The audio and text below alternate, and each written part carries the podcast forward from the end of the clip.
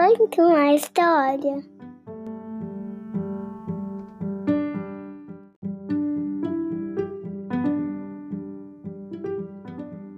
Olá, eu sou a Carla. Seja bem-vindo ao podcast Conta uma História. Quem lembra da história do Pum, que a gente contou nos episódios anteriores aqui? Então, hoje o Pum vai aprontar com seus vizinhos, que passaram um fim de semana na casa dele. O livro é O Pum e o Piriri do Vizinho. Foi escrito por Blandinda Franco, ilustrado por José Carlos Lolo e publicado pela editora Companhia das Letrinhas.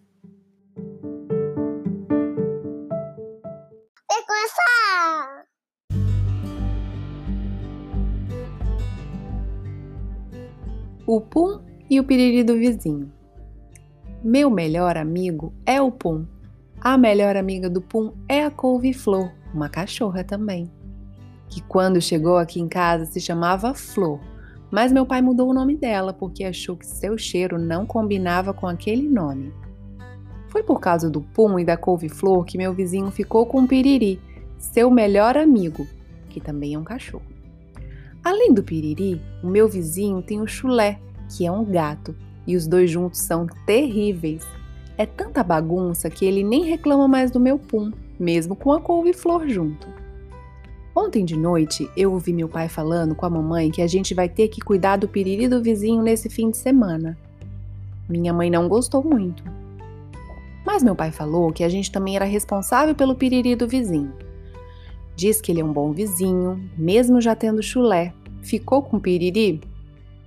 E além disso tudo, qual seria o problema de ficar só um final de semana com um piriri se já tínhamos o punha couve-flor o ano inteiro? No sábado eu acordei bem cedo. Tomei meu leite com chocolate, comi pão com manteiga, mais umas bolachas de maisena com banana. Depois eu corri para o quintal para soltar o meu pum e esperar o piriri chegar. Eu tentei não fazer muita bagunça, mas o piriri engana a gente. Chega de mansinho, parece que não vai dar problema nenhum, mas de repente começa a se agitar. Aí a gente não consegue ficar parado, tem que sair correndo. De tarde, meu pai levou a gente para passear na praça. E eu achava difícil segurar o pum. Descobri que segurar o piriri é impossível. Ninguém consegue segurar o piriri, nem meu pai, que é adulto.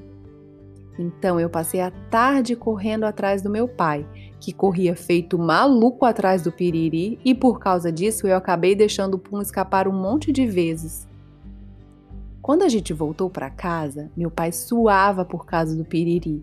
Eu ouvi ele dizendo para minha mãe que tinha que dar o braço a torcer e que ele deveria mesmo ter ficado quieto em casa, porque sair para passear com piriri foi uma ideia muito de bocó. Meu pai saiu de fininho e foi cochilar. Eu queria ver desenho, mas não consegui. Quando eu sentei no sofá, veio o pum com a couve-flor e logo em seguida o piriri. Tentei aumentar o volume da TV para minha mãe não perceber o barulho do pum e do piriri.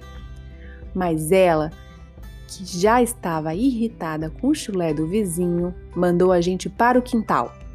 Ah, eu esqueci de dizer que o chulé também veio a gente já estava acostumada com o chulé do vizinho, atravessando o nosso quintal e chegando até a nossa cozinha durante o jantar. O chulé do vizinho é famoso no bairro. Antes de viajar, nosso vizinho disse para minha mãe que não ia nem notar o chulé dele, porque ele é muito discreto e fica debaixo dos móveis sem incomodar ninguém. Mas meu irmão, mais novo, não gostou nem um pouco do chulé do vizinho Ficou com o nariz vermelho de tanto esperrar. Acho que ele é alérgico ao chulé. Ah, tchim!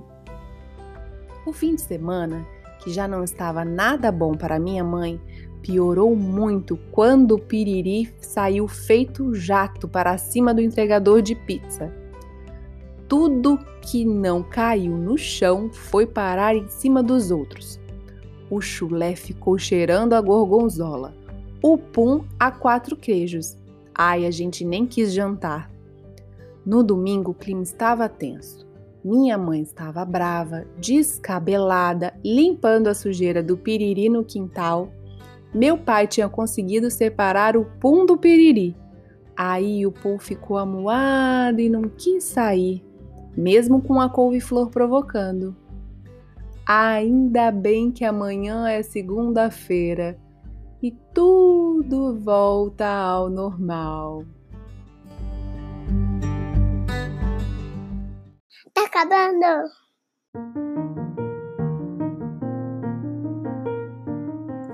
Ai, esse Pum e esses amigos deles, hein? Que bagunça!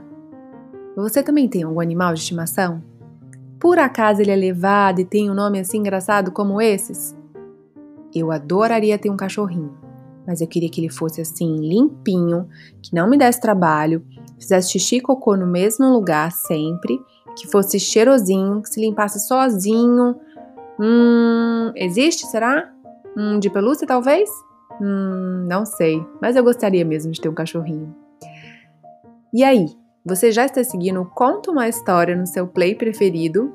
Segue lá no Spotify, Google Podcast ou Apple Podcast, assim você não perderá nenhum episódio. Ajude a divulgar, compartilhe com os amigos e com quem você acha que vai gostar. Até a próxima, um beijo, tchau! Fim!